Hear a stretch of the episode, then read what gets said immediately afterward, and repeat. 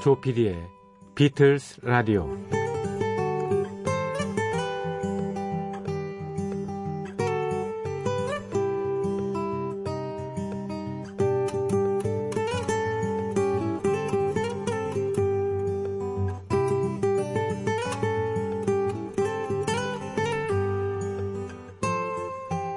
어머니가 자기 자식에게 툭 내던지듯이 이렇게 얘기를 합니다. 아유, 이 못난 자식. 아버지가 다 큰 딸이 애교를 떨자 한마디 날립니다. 야, 가까이 오지 마. 징그러. 이를 초등학교 1학년 받아쓰기로 적으면 텍스트는 이렇습니다. 아, 유, 이, 못난 자식. 야, 가까이 오지마. 징그러워.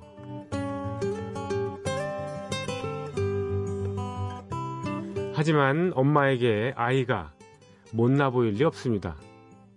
딸바 보인 아빠가 딸을 송충이나 구더기를 대하듯이 징그럽게 볼 일은 더더욱 없습니다. 따라서 이것은 텍스트가 아니라 속내로 판단해야 됩니다. 다른 말로 컨텍스트라고 하죠. 반어법, 돌려 말하기, 속뜻 감추기, 이런 것들을 굳이 언급하지 않더라도 텍스트만 말하며 사는 세상은 정말 재미가 없습니다. 음악이야말로 텍스트와 콘텍스트가 섞여 있어서 아주 흥미로운 그리고 절묘한 예술입니다. 오늘 나오는 비틀즈 음악의 가사 한두 줄 음미해 보십시오. 존 레논의 Nobody Told Me부터 나갑니다.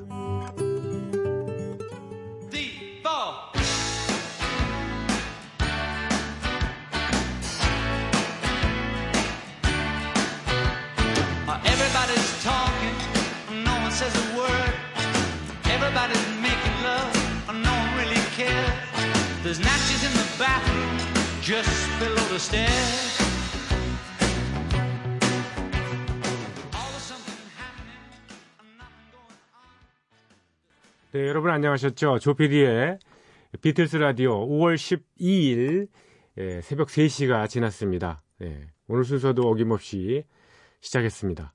첫 곡으로 존 레논의 노래 Nobody Told Me 였습니다. 아무도 얘기를 안 해줘. 네. 제가 오프닝에 텍스트하고 컨텍스트에 대한 얘기를 했었죠. 예.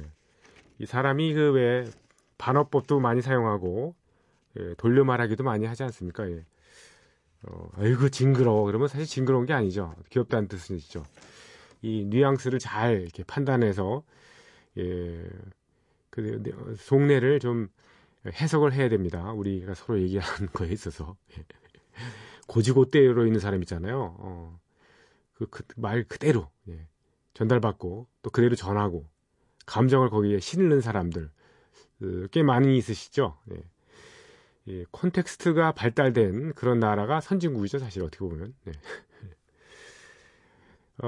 가사 있잖아요. 대중가요의 가사들 보면은, 예, 지금, 예, 존 레논의 Nobody Told Me를 들었습니다만, 거기도 그런 내용이 있는데, 사실 이 내용이 아무도 나한테 얘기를 해주지 않기 때문에 내가 속상하다는 건지, 그냥 계속 그렇게 나는 무덤덤하게 지내고 싶다는 건지, 그 가사를 봐도 잘 해석이 안 되는 경우가 있습니다.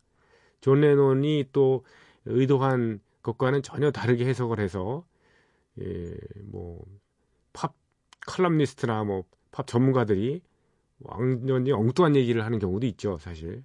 그러면 또 그걸 가지고 또, 아, 이거 뭐 존 레논은 그렇게 생각 안 하는데, 뭐 이렇게, 예, 갑론을박이 벌어지고 이런 겁니다. 그러면 그것이 또 어떤 일종의 하나의 대중문화가 되는 셈이죠. 예. 그 컨텍스트를 가지고 서로 뭐, 신경전을 벌이면서, 예. Nobody Told Me 여기 가사를 보면요, 예, 그런 내용이 있어요. 뉴욕 창공에 UFO가 뜬다 한들 나는 그다지 놀라지 않을 것이다. 이렇게. 그런 가사가 있어요.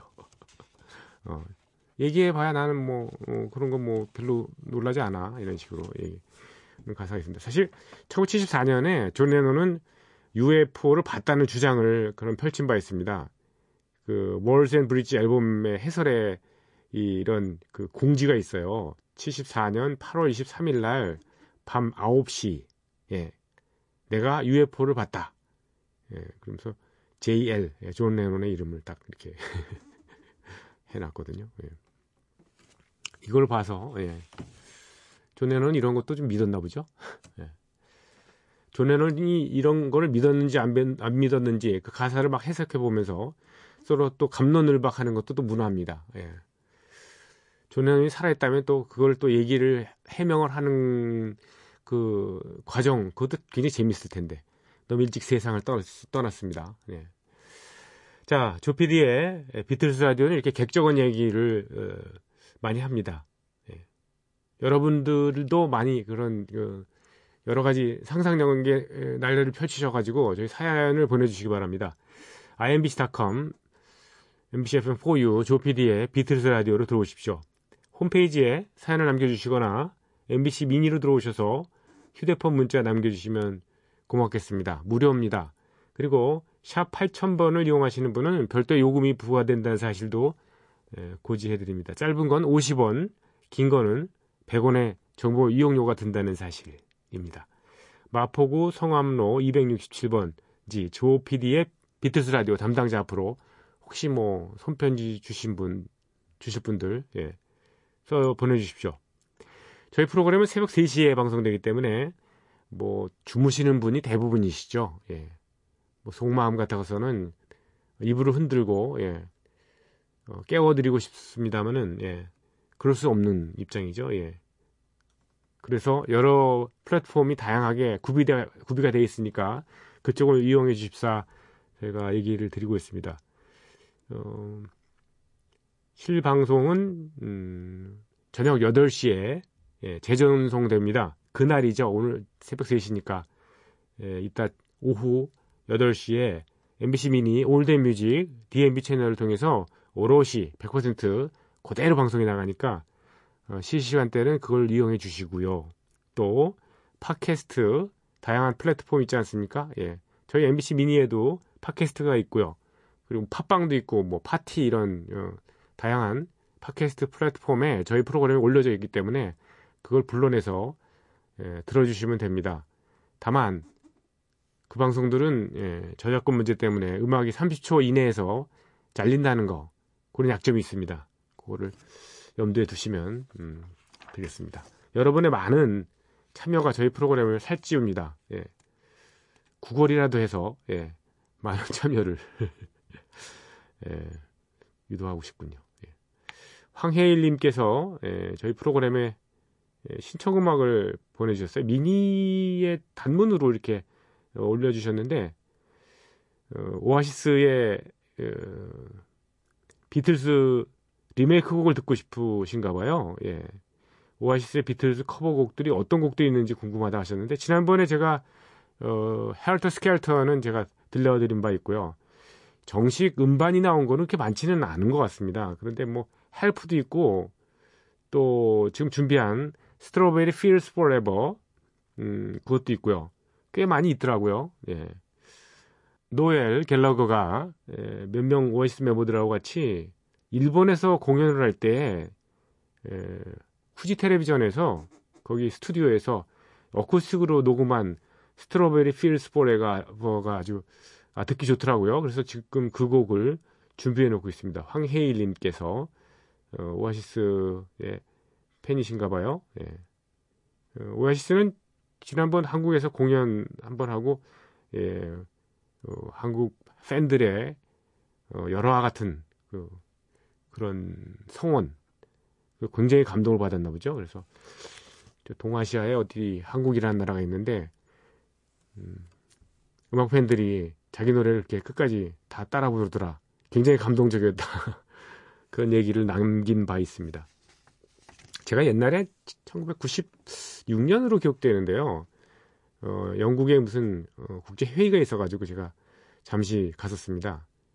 피처라는 그 라디오 예, 어떤 다큐멘터리 프로그램 형식인데요. 그 컨퍼런스가 있어서 갔는데 거기에 BBC에 타이틀 뉴스로 그 오아시스의 그 근황이 소개가 됐던 그 기억이 나요. 그래서 이를테면 우리나라 같으면 8시 뉴스 데스크 거기에 첫 곡지로 이 오아시스의 소식이 전해지는 건데 공영방송에서 이래도 되나? 그런 느낌을 받았었습니다. 그때 아마 그 오아시스가 서로 불화가 있어가지고요. 뭐 싸우고 막 그래가지고 그랬던 내용으로 기억하는데 하여튼 그만큼 연예인들 아주 몸값이 많이 나가는 그런 나라입니다. 영국. 네, 노엘 갤러거가 메인 보컬을 맡은 오아시스 스트로베리 Feels Forever입니다. Let me take you down cause I'm going to strawberry fields. Nothing is real and nothing to get home.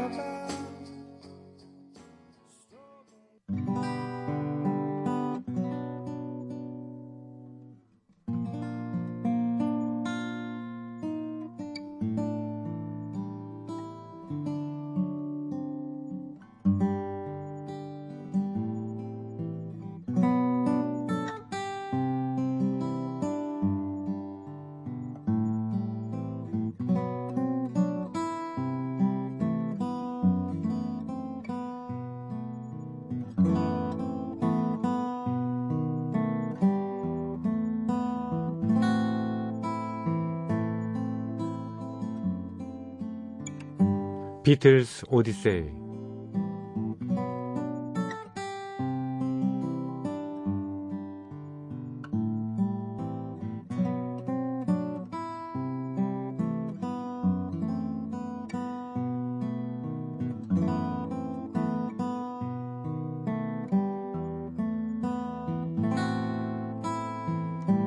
비틀즈 오디세이는 비틀즈가 음악 활동을 하던 시기의 이야기입니다. 1950년대 중후반 이들이 처음 만날 때부터 스토리는 시작됩니다. 1960년대 그리고 비틀즈가 해체 수순을 밟은 1970년까지 그룹 활동의 전 과정을 연대기로 훑어드리는 시간입니다.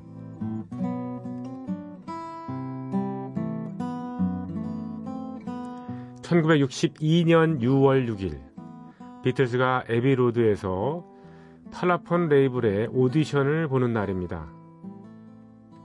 녹음 작업은 조지 마틴을 보좌하는 론 리차드가 지켜보는 가운데 이루어집니다. 론 리차드는 처음에는 비틀즈의 녹음 작업에 흥미를 보이지 않았습니다.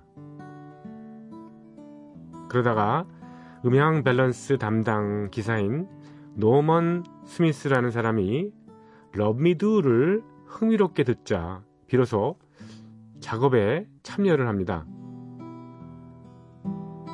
노먼 스미스는 사무실에 있던 조지 마틴을 불러 나옵니다. 이날부터 조지 마틴은 앞으로 있을 비틀즈와 음악 생애를 함께 하게 됩니다.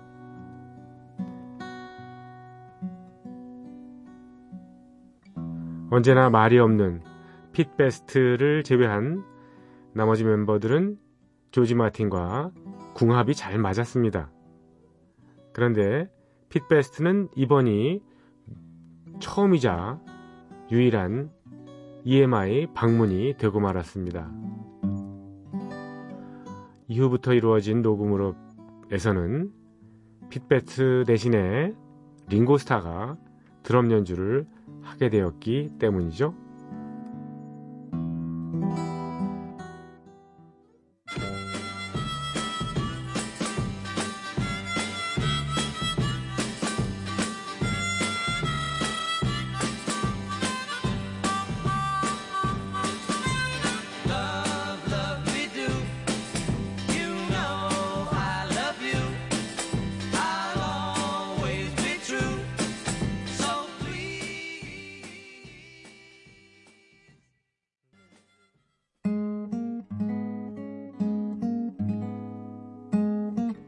비틀즈의 Love Me Do 였습니다.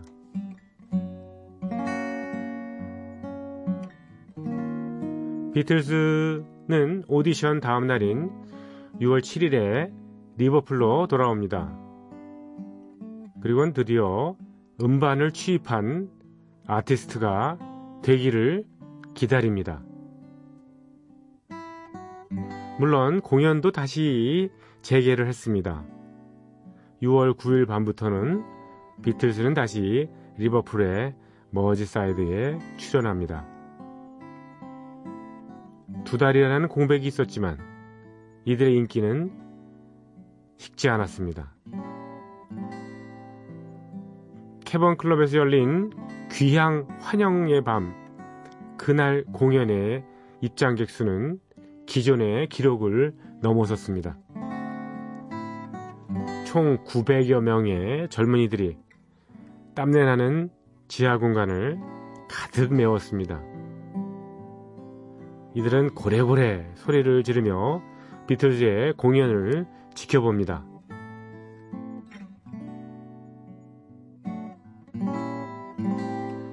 캐번 클럽에 입장하기 위해 줄을 선 사람들의 행렬은 매슈 스트리트를 따라 길게 뻗으며 장관을 이룹니다. 점심 공연에서도 이런 현상이 이어집니다.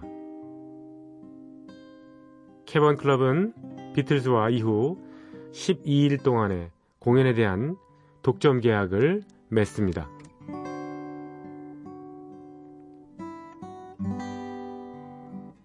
(1962년 6월 11일 비틀즈 멤버들은 그들의 팬클럽과 함께 버스를 타고 어디론가 갑니다. 바로 BBC 라디오 10대를 위한 프로그램 Here We Go로 두 번째 출연을 하러 가는 길입니다.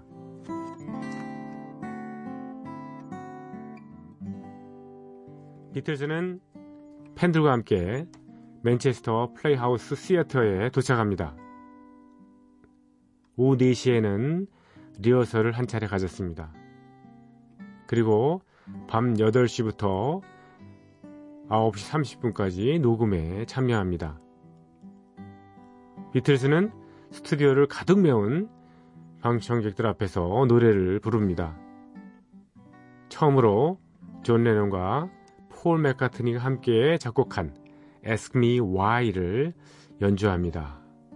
그리고 뱃삼의 무초와 A Picture of You도 함께 노래합니다. 이날 녹음한 것들은 6월 15일 금요일 오후 5시에 방송이 되었습니다.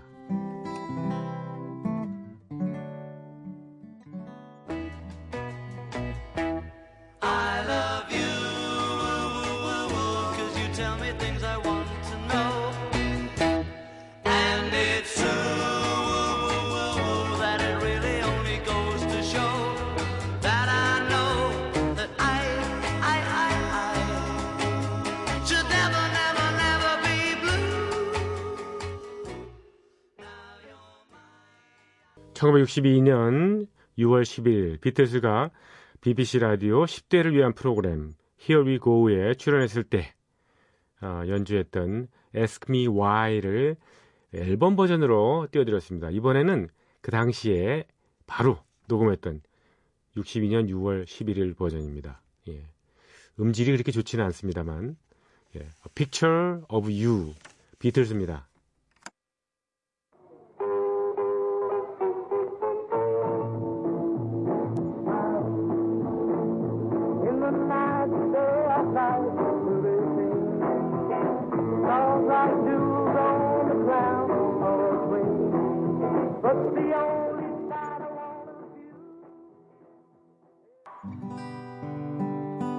비틀즈의 BBC 실황 녹음 버전 중에서 Picture of You 였습니다.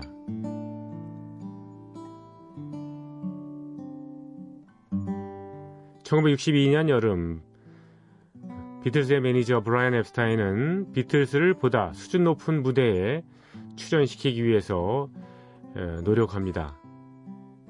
그의 노력이 결실을 본 건 그해 6월 21일 타워 볼륨에서였습니다. 이날 주인공은 5주 전에 Hey Baby라는 곡으로 팝 차트 탑 10에 올랐던 브루스 채널이라는 사람이었습니다. 비틀즈는 리버풀의 머지사이드 최고의 연예인들과 여러 번 같은 무대에 섰습니다. 유명한 출연자들의 반주를 도맡아 해주기도 했었기 때문입니다. 브라이언 앱스타인은 비틀즈가 반주를 하는 모습을 여러 사람들이 보기를 바랐습니다. 관객들이 무대의 출연자가 아니라 반주자로 함께 서 있는 비틀즈를 보는 것도 좋다.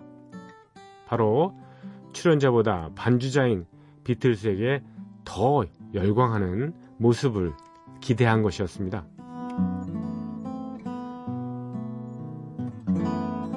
이날 타워 볼륨 공연은 기대하지 않은 소득도 비틀즈에게 안겨주었습니다. 브루스 채널은 하모니카 연주자인 델버트 맥클린턴과 함께 공연을 참가했는데요. 존 레논은 이 하모니카 연주자 델버트 맥클린턴으로부터 큰 영감을 받게 됩니다. 그래서 그 덕분인지 1964년까지 많은 비틀즈 곡에서 존 레논은 하모니카를 연주하게 됩니다.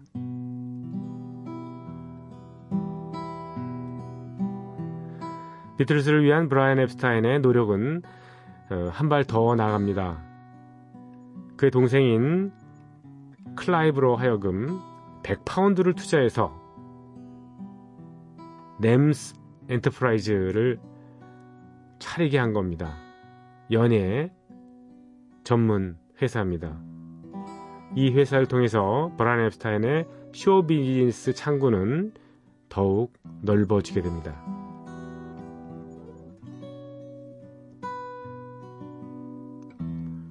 오늘 비틀즈의 오디세이는 여기까지입니다. 주말에는 비틀즈 오디세이를 진행하지 않죠? 다음 주 월요일 이 시간에 이어드리고요.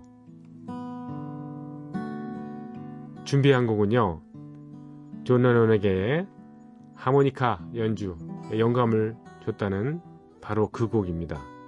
브루스 채널 Hey Baby.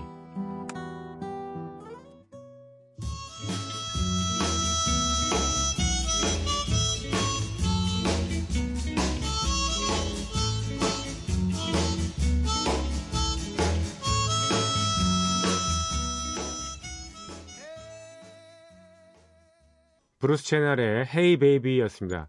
하모니카 연주를 들어보니까 정말 존 레논이 이 곡에서 영감을 많이 받았군요. 예.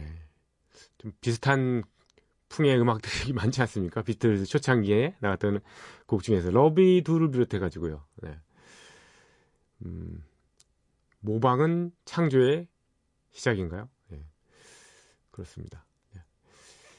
자, 비틀즈 오디세이 다음 주 월요일 날 이어드리고요. 준비한 음악은요, 폴 맥카트니하고 스티비 원더가 함께하는 곡입니다. 아주 명곡이죠.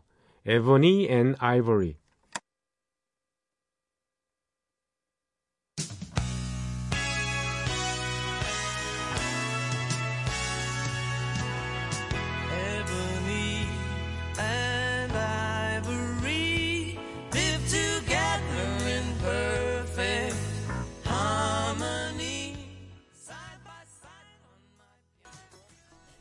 안녕하십니까. 비틀즈 라디오를 들으시는 여러분, 굿모닝 FM의 김재동입니다. 조 PD의 비틀즈 라디오 매일 듣고 있다면 거짓말이죠. 이 시간에 자야 저도 아침에 일어납니다. 근데 들은 적 있어요. 비틀즈 관련 곡만, 비틀즈 관련 곡이라면 저는 좀 그렇더라고요. 그러니까 비틀즈 곡만, 네, 이렇게 나오는 프로그램인데요.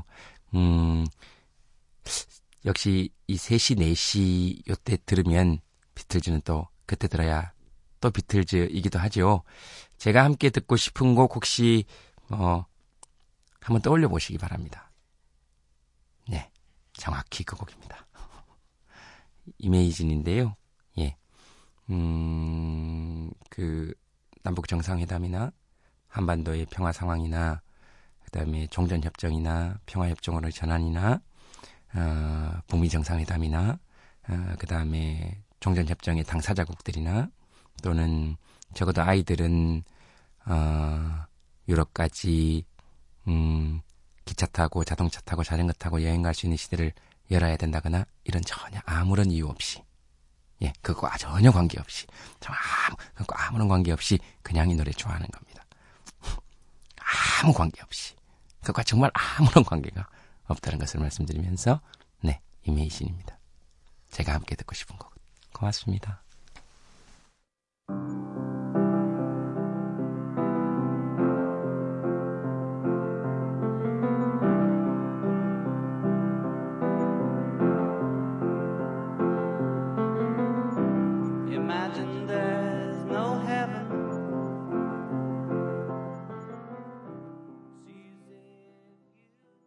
굿모닝 FM 진행하는, 예, 김재동 씨가 청해 주시고 추천해 주신, 네, 존 레논의 Imagine 들으셨습니다. 비틀즈 전곡 도전, 네, 14번째 곡입니다. This Boy라는 곡을 골랐습니다. 1963년에 나온 이 노래는 영국에서는 그 세기의 히트곡이죠. I Wanna Hold Your Hand, 이 싱글 음반의 B면 수록곡으로 발매가 됐어요. 미국에서는 싱글로 출시되지는 않았고 차트에도 그닥 높이 오르지는 못했습니다. 하지만 이 노래 디스보이에 대한 상징성만큼은 인정해 줄만 합니다. 도저히 락밴드의 음악이라고 할 수 없을 만큼 보컬 구성이 말이죠, 남성 3중창으로 이루어져 있다는 거죠. 이 작사 작곡을 한 존 레논의 말에 의하면요, 당시에 인기 있던 흑인 R&B 가수 스모키 로빈슨의 음악 패턴을 따왔다고 하네요. 스모키 로빈슨이 즐겨 쓰던 스타일이 바로 이 3파트 하모니였던 거죠. 그리고 이 곡은 히트곡은 아니었지만 비틀즈의 초창기에 주요 라이브 레퍼토리였습니다. 1963년에 런던 패러디엄 극장에서 공연한 그 레퍼토리였던 걸 필두로 해가지고 이후에 비틀즈가 이제 미국에 진출하면서 에드 설리번 쇼에 출연했잖아요. 거기에, 예, 레퍼토리로 역시 등장을 했고, 또 카네기홀 공연 때, 또 워싱턴 DC 콜리시움 공연에서, 예, 비틀즈는 어김없이 이 노래 This Boy를 연주하고 노래합니다. 또 특별한 거는 비틀즈의 음악 영화 Hard Day's Night을 보면요, 이 곡이 연주곡으로 화면을 채우거든요. 예, 예, This Boy가 가사 없이 연주곡으로, 예, 영화 스토리 중에는 링고 스타가 나올 때마다 배경으로 나와서 소위 링고의 테마, 이렇게 역할을 톡톡히 합니다. 존 레논의 회상에 의하면요, 이렇게 존 레논이 얘기를 했어요. 나중에 나는 비틀즈 초창기에 갑자기 서정적인 멜로디가 안 써져서 슬럼프에 빠진 적이 있었다. 아름다운 건 폴 맥카트니가 쓰고 나는 소리를 버럭버럭 지르는 락큰롤밖에 못 쓰는 거 아닌가 고민을 했었던 적이 있었다. 하지만 지금 생각해보면은 그때 In My Life라든가 This Boy 같은 확실한 멜로디를 그것도 최고로 썼던 기억이 나네, 이렇게 얘기를 합니다. 예. 결국 자기 잘난 척이죠. 예.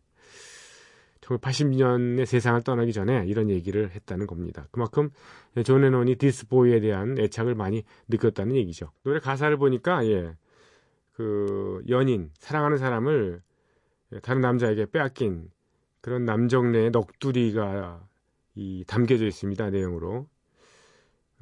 그래도 사랑했던 사람이 다시 자기에게 돌아올 것이라고 믿는 대책 없는 그런 남자더군요.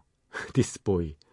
저는 그런 남자예요. 그렇게 결론을 내고 있는데 그 사이에 돌아갔을까요? 네. 자, 비틀스의 오리지널 곡 This boy. 그리고 4인조, 예, 팝 아카펠라 그 중창이죠. 예, 나일론스의 노래로 일단 먼저 들으시겠습니다. This Boy요.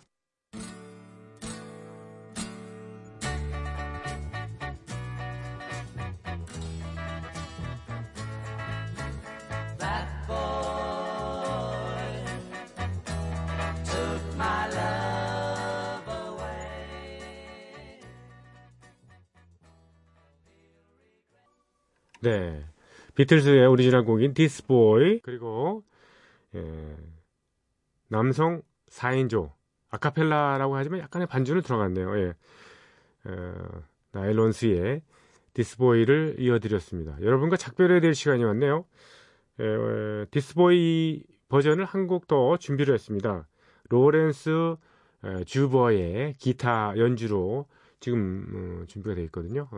그 곡을 끝으로 여러분과 작별합니다. 시간이 약간 남아서 여러분의 참여를 기다립니다. 홈페이지에 여러분의 신청곡 그리고 사연, 비틀즈에 대해서 뭐 전문가라고 생각하시는 분들 많잖아요. 본인이 나는 이런 것까지 안다 이렇게 좀 많이 좀 자랑을 늘어놔 주시면 그게 정보가 돼서 저희 프로그램을 풍성한 방송으로 이끌 겁니다. 네, 소재 많이 남겨주시기 바랍니다. 자, 로렌스 주버의 기타 연주 This Boy 들으시면서 여러분과 작별합니다. 내일 이 시간 다시 뵙겠습니다. 내일은 무인 음악 여행이죠.